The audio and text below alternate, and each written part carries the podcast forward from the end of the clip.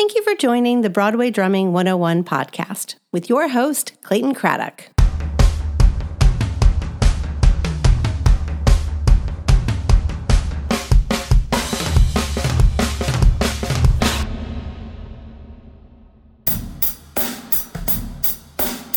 If you like what you hear on the show, subscribe to the Broadway Drumming 101 newsletter at broadwaydrumming101.substack.com. That's Substack, S U B S T A C K dot com. The Broadway Drumming 101 newsletter is your one stop shop for everything you'll need to know about playing drums for Broadway musicals. When you subscribe to the newsletter, you'll learn about what it takes to be a successful pit musician with content delivered directly to your email inbox two to three times a week.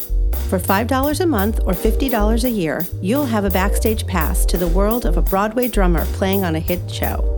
As a paying subscriber, you'll receive behind the scenes access to the life of a musician who makes a living on Broadway.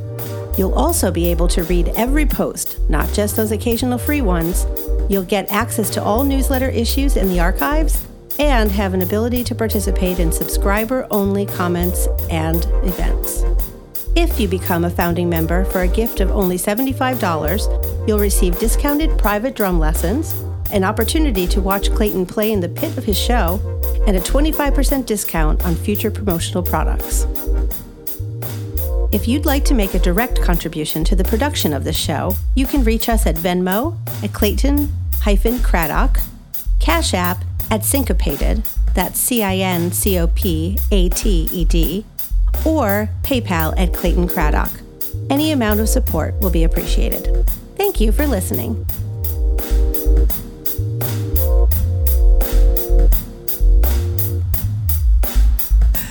What, what's what do you think is the most important thing that a sub should know when they want to sub for someone like yourself, or just sub in general? What do you think is the most important thing that a sub, someone should know? That's it's kind of a complicated question. So, what is the most important? So, first thing is, I would say, well, okay, I could play this style, or no, I can't play this style, not for me. So I would say, okay, I could play this style. I think it's in my wheelhouse, and I'm willing to put in the work. It's not just like you're playing for a singer one night, and, and it's cool to just play a, a, a rock beat or, or a funk groove, and it's got to be very specific. So you have to know if if you have the time and the technique and the knowledge to play that that particular show. And once you establish that you can do that, then you put the time in. You got to go watch it a minimum four times, and then you get now you have the con- conductor cam, which really helps, and that's a huge help so now you have the music, you can conduct the cam, and you just start and stop. And you have to have the knowledge to know this is this this is uh, this could be a problem. This could be a problem. And shows are full full of them. Every show has has an issue. I think for me,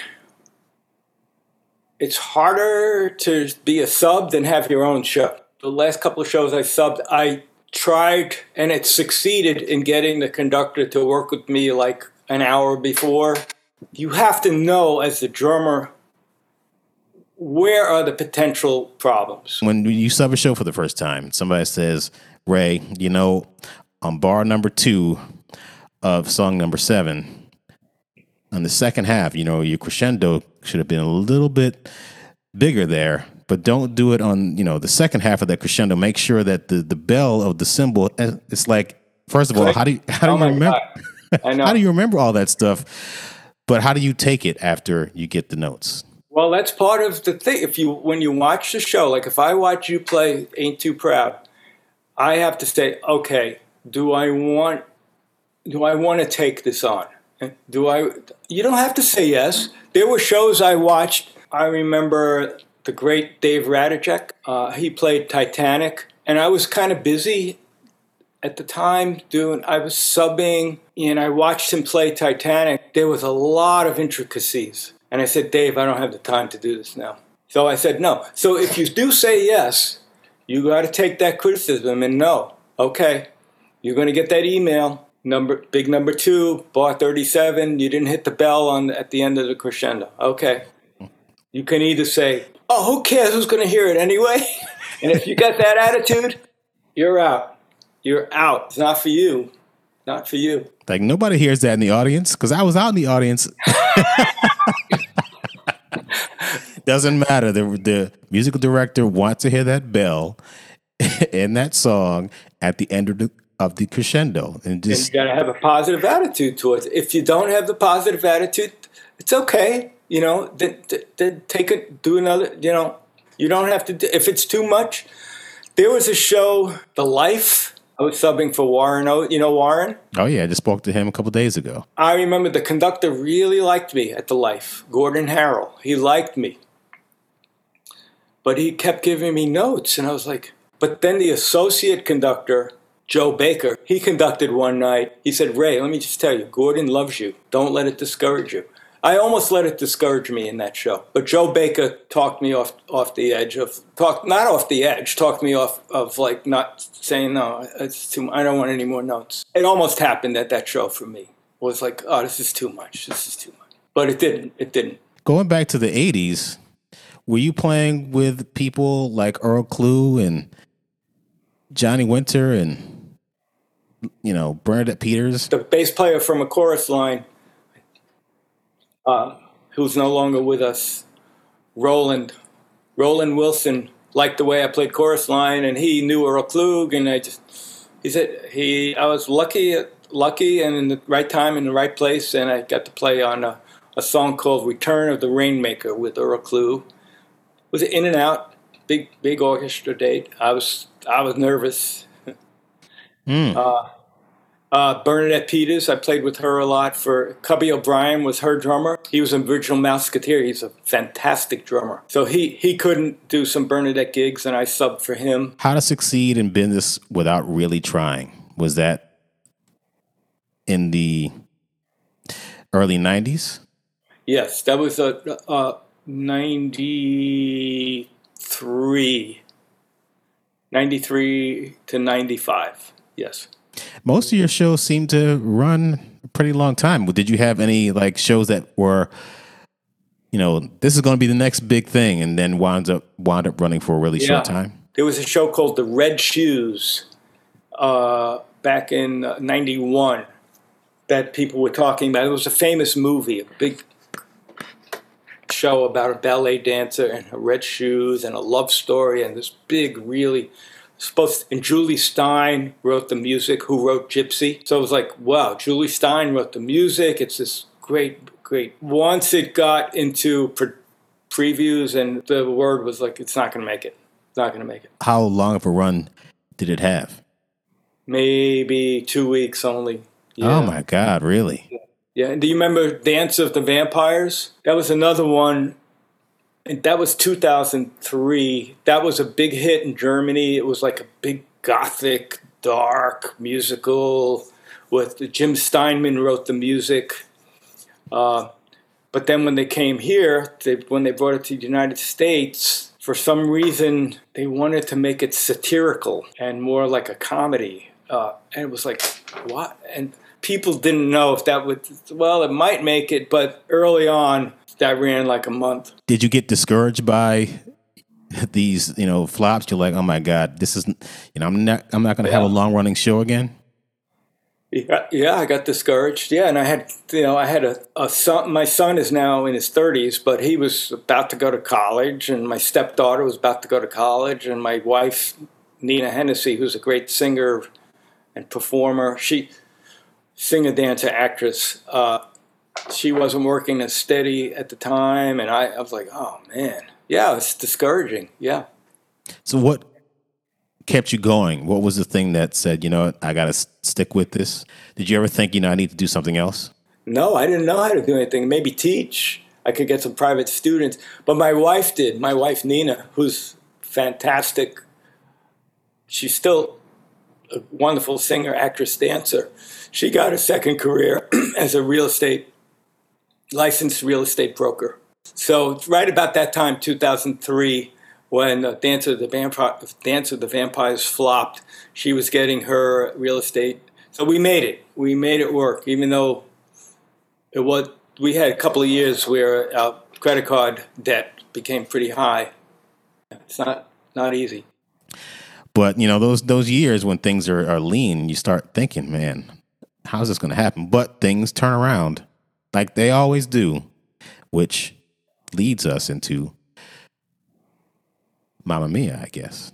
After Dance of the Vampires and that kind of fell apart, what happened after that? I started to sub, and my wife had her real estate license, so she was making some money. And then out of the blue, tragically, the drummer from Mamma Mia, it, didn't, it wasn't working out anymore for him. So you took over. Yeah, I was one of the drummers who who uh, who got asked if there was like to sub. So I had to learn the show. I wasn't on the sub list, but the guys in the band said, "Hey, why don't we get Ray in? He doesn't have a show. Why doesn't Ray learn the show?" And and why can't he be in the pool? They listened. There were like three or four guys who they wanted to possible possible replacements. So I practiced. I practiced. I practiced, uh, and I got the gig. It doesn't always happen, man. And I was so guilty about it, but and I actually said to the conductor, if if I don't accept this job, will it go back to the drummer who who needs to be replaced? He said, no. We're gonna if you don't accept it, we're gonna give it to another. So if he would have said yeah, yes, if you don't accept it, we'll, we'll consider. I probably wouldn't have accepted the job because it was terrible. It was not a good. It was terrible. Well, you you wound up doing that show from what year? Two thousand six. 2004. 2004 until what year? What year did it close? Like 12 years later, right? 2015. My God, that's amazing. Hey, did I did I do anything wrong to get this gig? I no, I just got the call out of the blue to to uh, Radio Registry called you. 582 8800. I'm going to call that number right now. Hold on. Hold on. Hold on. I'd be like, hello, hello. oh man. Ah, this should be like a radio registry for for Broadway drum subs. I don't know. Yeah. So then, Ma- yeah, Mamma Mia was basically it was a gift, man. A gift to me. And that other, the other drummer, I think he, he moved back to, back to his hometown, and I think he's doing okay. Uh, Things happen on on shows, and and yeah, it happened. They happen in all kind of businesses where it happens to me, man. I used to. I used to play with singer X, right? And then mm. I couldn't do that gig, and I sent in drummer B to sub for me. Guess what? Singer X now is using drummer B, and I see drummer B saying, "I'm proud to be playing with singer X," and that happens. Oh man. no, man. That happens. During that run of that show, is that when you got the Rosie O'Donnell show? Which one, Mamma Mia? Yes. Rosie O'Donnell show ran from 1996 to 2002. So Ah, at that okay. time, I was doing How to Succeed. I was do- double dipping at that time for a little while. Yeah. Did you did you wind up getting burned out from all of that work? No, because How to Succeed closed. Sure, I think um, maybe there was four months where they both was both together. Okay. Not much. Yeah. No. Yeah. But I still subbed on Broadway a little. Okay. because the Rosie O'Donnell show uh, was live, and I'd be home by I'd be home in my house back at at noon, so I had the rest of the day free. What time did you have to get to the, the show in order to About seven in the morning. So the Rosie O'Donnell show. Sometimes it was uh, they'd have uh, acts that we have to play for, and sometimes they'd have self-contained acts. Like like if uh, James Taylor came on, we uh, we didn't play with James Taylor. He had his own band. But sometimes if uh, you did stuff with Phil Collins and Tony Bennett, Bette Midler Yeah. Cher? no, John McD was the he was the the guy, the piano, John McD would say, okay, on uh, Thursday we're going to be doing this number with Cher, let's say, and he'd give us a, a recording to listen to. Usually, a I don't think that was prior to really. So we'd have to listen to. He'd give us a DVD or CD of the recording, and uh, no, I didn't. I didn't go up to Cher and say, "Hey, no, no." I was the drummer, and McD was the musical director, so it all got through through McD. A lot of times, the, the, the Rosie O'Donnell band would have to play a number from a Broadway show. Uh, a lot of times, because Rosie loved Broadway, Mm-hmm. but if if we had to play something from a Broadway show, it was like a, a version of the show. It didn't have to be precise. Like if it was a two beat, I didn't have to study what the I. There was leeway. It was leeway. Did you have subs at that show as well? Like people that, you know, if you couldn't make it, or were you always there? I only took off to like three times in six years. Some days were real easy at the Rosie O'Donnell show, where like James Taylor would be the, we would we would we wouldn't have to play for him, and oh, and and uh, the ins and out of the Rosie show. Uh, uh, quite often during the commercials, she would stop the band so she could talk to the audience. So a lot of times we didn't have to play when the, the, the three minute commercial break. We'd we just have to come back. They'd say, "Okay, you're coming back in 20 seconds." So then we'd come back in. So sometimes it was easy, sometimes it was not. Many years at Mamma Mia. That closed. Now you have uh, a bunch of money in your pension, I'm sure, from that show and other shows and other things that you've done. Did you say, you know what? I want. I'm ready to retire, or you, you know, I'm, I, I want to keep going. Oh, I said I'm going to keep going. So, so right after Mamma Mia closed, the bass player Paul Adamy, he said, "Ray, Martin Martin was Martin Axe uh, is a very good MD, but he used to. I do this. I, I know I did this before.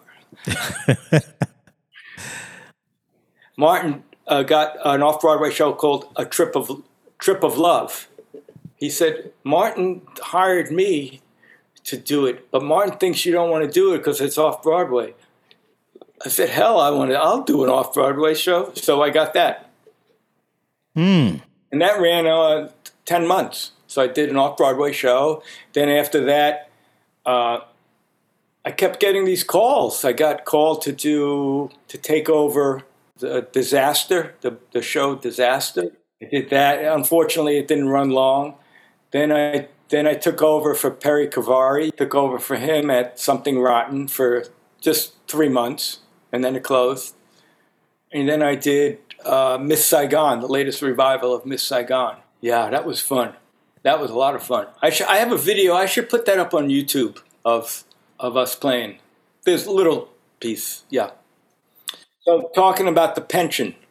Yes. I'm of that age. I'm of the age. Yeah. Would you Would you ever retire and then you know do another show? Because you can, from what I understand, you can retire. I would, I would do that.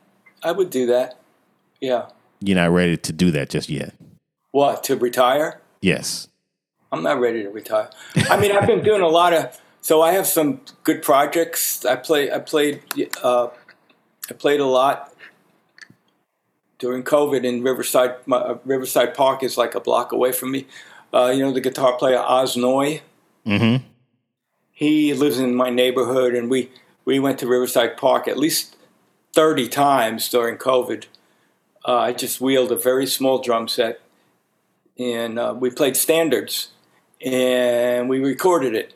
When things started opening up around uh, December, we went to a recording studio and recorded recorded that. And then Ed Palermo, I play in this big band. We play a lot of Frank Zappa music and uh, a lot of Ed's original music. We play music of Edgar Winter. We play cl- classic rock for big band. So uh, the reason I'm mentioning all that is I it's more creative for me to play jazz, and Zappa stuff, but um, I'm not ready to hang it up with uh, and turn down a Broadway show, you know. But I will be honest with you, since um, I'm 66 and it is cyclical.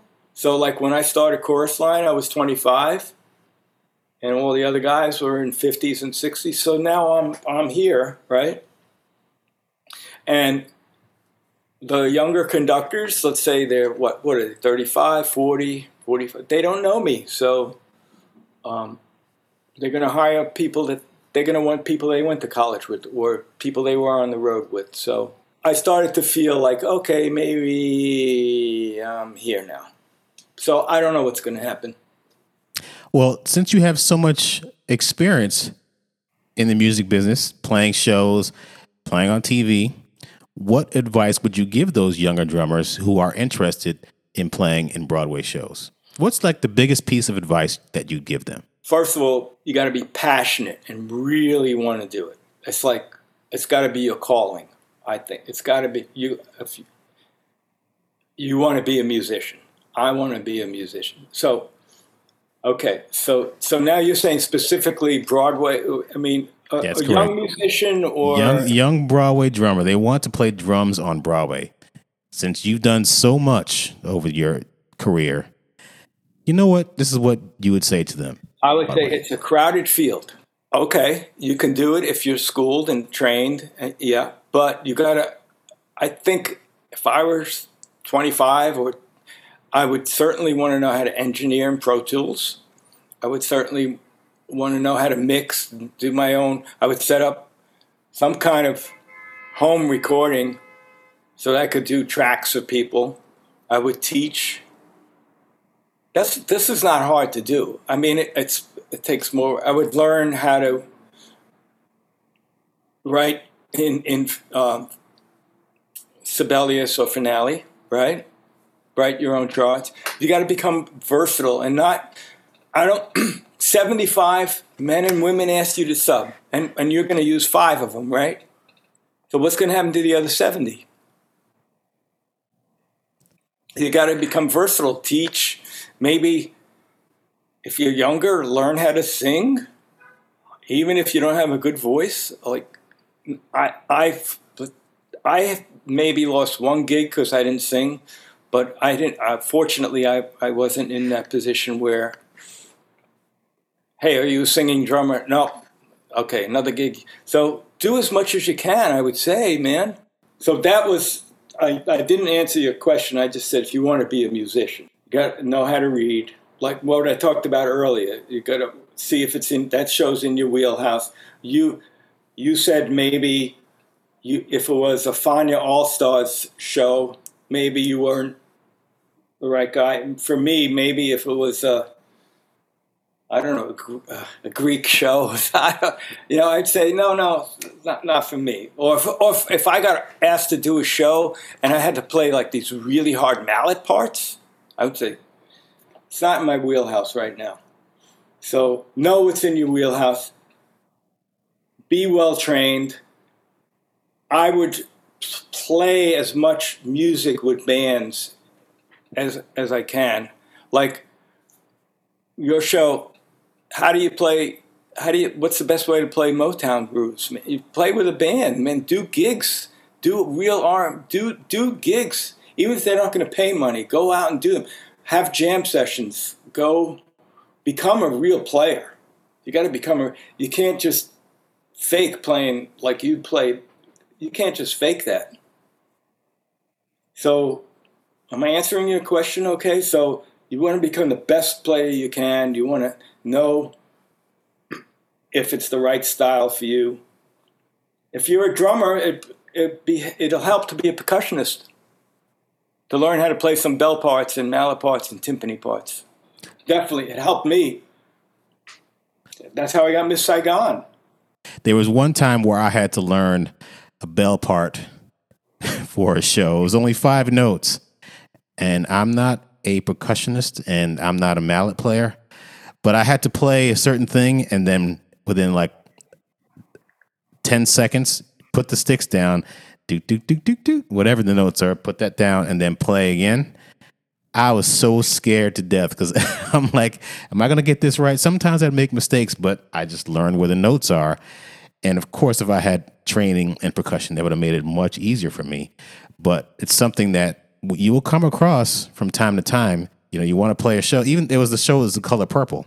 The first color purple, I didn't have to do any of that stuff, but I had to play djembe. And I didn't never, you know, I never didn't grow up playing djembe. And even in Rent, you know, we had to play, uh, you know, it's a sleigh bell and other things. But a lot of books combine drums and percussion, so you have to know how to play that stuff. You're not going to come from just playing drum set and just fit in, unless again you're playing Mo- the Motown stuff. That's all I do in my show. But it's not like you can just come in and play Motown without knowing the music, because I can tell when somebody comes or they send me a video of them playing, you know, songs that I've done from the show, I can tell that they either know the music or they just learning what I did. No, exactly, exactly, man. Yeah. So I would encourage play with big bands, play with jazz, play jazz, just play, man. You got to play. Do those gigs that even if it's you know the bitter end with a singer songwriter and you got to schlep your drums and you're, you're going to make $25 and the, you're going to have to pay $25 for a cab. Do it, man. I used to do that all the time. Me too. Me all too for years. You got to do that. You got to do that. Otherwise, you're going to be fake. You're going to be fake. And and people can tell. Yep. When you sound like you're imitating and you're not authentic. Yeah. Yeah. So speaking of gear, do you have endorsements with various companies? And was that from playing shows or was that from you playing with so many different people over the years? So when I played with Dan Hartman, I got my first endorsement with Zildjian. Lenny DiMuzio was the artist rep back then. And believe it or not, uh, Dan Hartman opened up for Toto. Oh, wow. You saw got, Jeff Porcaro play? Yeah. So you know what Lenny said? Jeff Jeff uses Paiste cymbals. Of course, we're going to give you Zildjian. Damn. that, was first, that, was my first endorsement. And then when I got the Rosie O'Donnell show, I got uh, well, I got Vic Firth. I think I got Vic Firth uh, before Rosie. Marco Soccoli. Remember Mark? You know Marco? Mm-mm. He got me Vic Firth. Uh, uh, so I got Vic Firth, Zildjian, Vic Firth, Remo, and Pearl. And they're all great. I use them all. Do you use those, all of those for each show that you do? Yes. Wow, good. But if I'm subbing and the drummer, if I'm subbing and the drummer uses Yamaha drums, I have to take apart every one of his drums, every drums, and bring in my. it's like Ray's coming in. All right, bring the drum set. Bring the drum. Ah, that's funny. no, no, I, I use. Uh, or you cover up the uh, the logos on the thing so you don't see them. Those are Evans heads. Oh no, I'm sorry, I got to put tape on them. yeah, yeah. Even though I'm gonna fit, man. That's funny. oh man, have you ever had subs that come in and totally change things around to the point where you come back in and you're like, "What did you do?" This is one thing you don't do when you're a sub is come in and change everything around to make it to your liking and then leave. Because when the regular drummer comes back, they need to be comfortable. So they need to make sure you need to make sure that you at least readjust things to an approximate height of, of what the drummer generally did. Did you have any kind of nightmares? I would warn in? the guy. I would warn the guy. I said, please, if, please don't. You can move the snare drum a little maybe, but the soundmen have the mics, you know. That matters. That matters too. They're yeah, like something changed last night. do it that much, maybe, maybe, whatever. So every once in a while, uh, well, now they're digital mixes, so now you give each each sub has their own mix. But in Mamma Mia, we didn't have a digital mixer; we had analog. Mm-hmm. So every once in a while, I come in and say, "Oh man," you know. Yeah, that's very, one of the hard things about subbing is is having to play on the the uh, the guy the guy or girl that you're subbing for set up. That's yeah. I'm sure you had to deal with that a lot. How do you, how did you deal with that? there was w- uh, one podcast with Damian Bassman, and he plays traditional grip, and his snare drum. I joke with him. It's like at a ninety degree angle, but it's it's. I know. I, I, yeah, yeah, yeah, yeah. It's much like Right. a forty five degree angle, but you know you you manage and you have to play on that person's drum set in order to figure it out. Gary Seligson talked about a time where he was subbing for.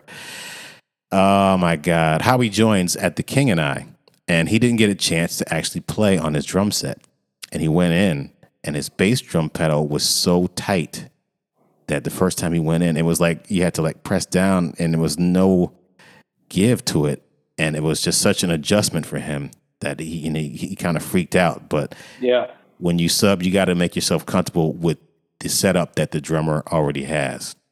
So as a sub, you gotta go. You you should go in, find out when you could go in to play the drums. If the lights are gonna, if the light switch are gonna, if there's a light in the pit. If there's no light in the pit, you got to bring a flashlight. You you got to get permission. You know, f- feel that equipment. Otherwise, you're in tr- trouble. I did that at uh, SpongeBob SquarePants when I was subbing for Damien. I'd get there at like I don't know five thirty, and you know it was dark. There was it's completely dark in that pit. I had to use my flashlight from my my phone in order to to find my way through, so I could Right. just sit there and just have the flashlight on because you know I was determined to get it right and you just kind of had to put in the time, even though there's no lights, there's no air, there's no nothing. You just have to just be there. And then when the lights come on, you're like, oh my God, now I can play. But then you can only play for a certain period of time before everyone else comes in. If you're playing too loud, people around you aren't going to want to hear that. Then the sound people need to come in, and it's it's a lot that you have to understand when you're going in. So I'm sorry, I'm like taking over the. No, no, that's that's that's. I I sub there too a little bit, so I know that I know. Who's ever listening out there?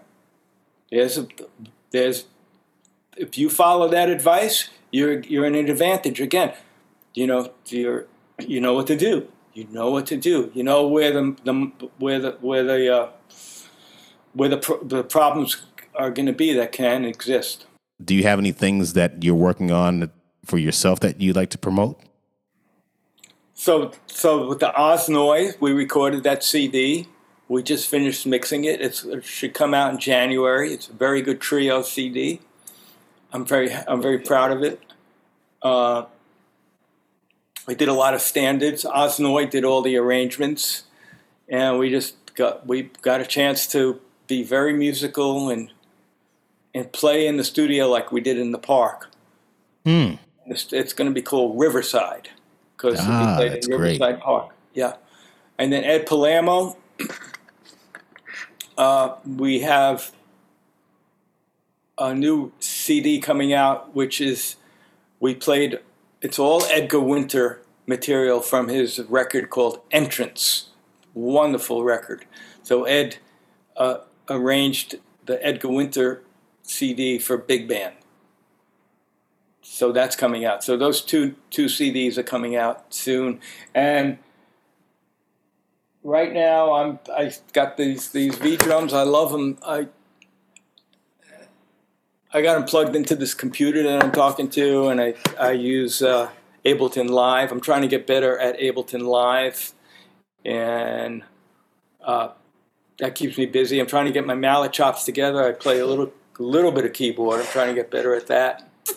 Uh, that's what keeps me busy. I have a wonderful family, as as you do. You know that keeps me busy. Uh, my kids are older than yours, but I, I'm in touch with them all the time.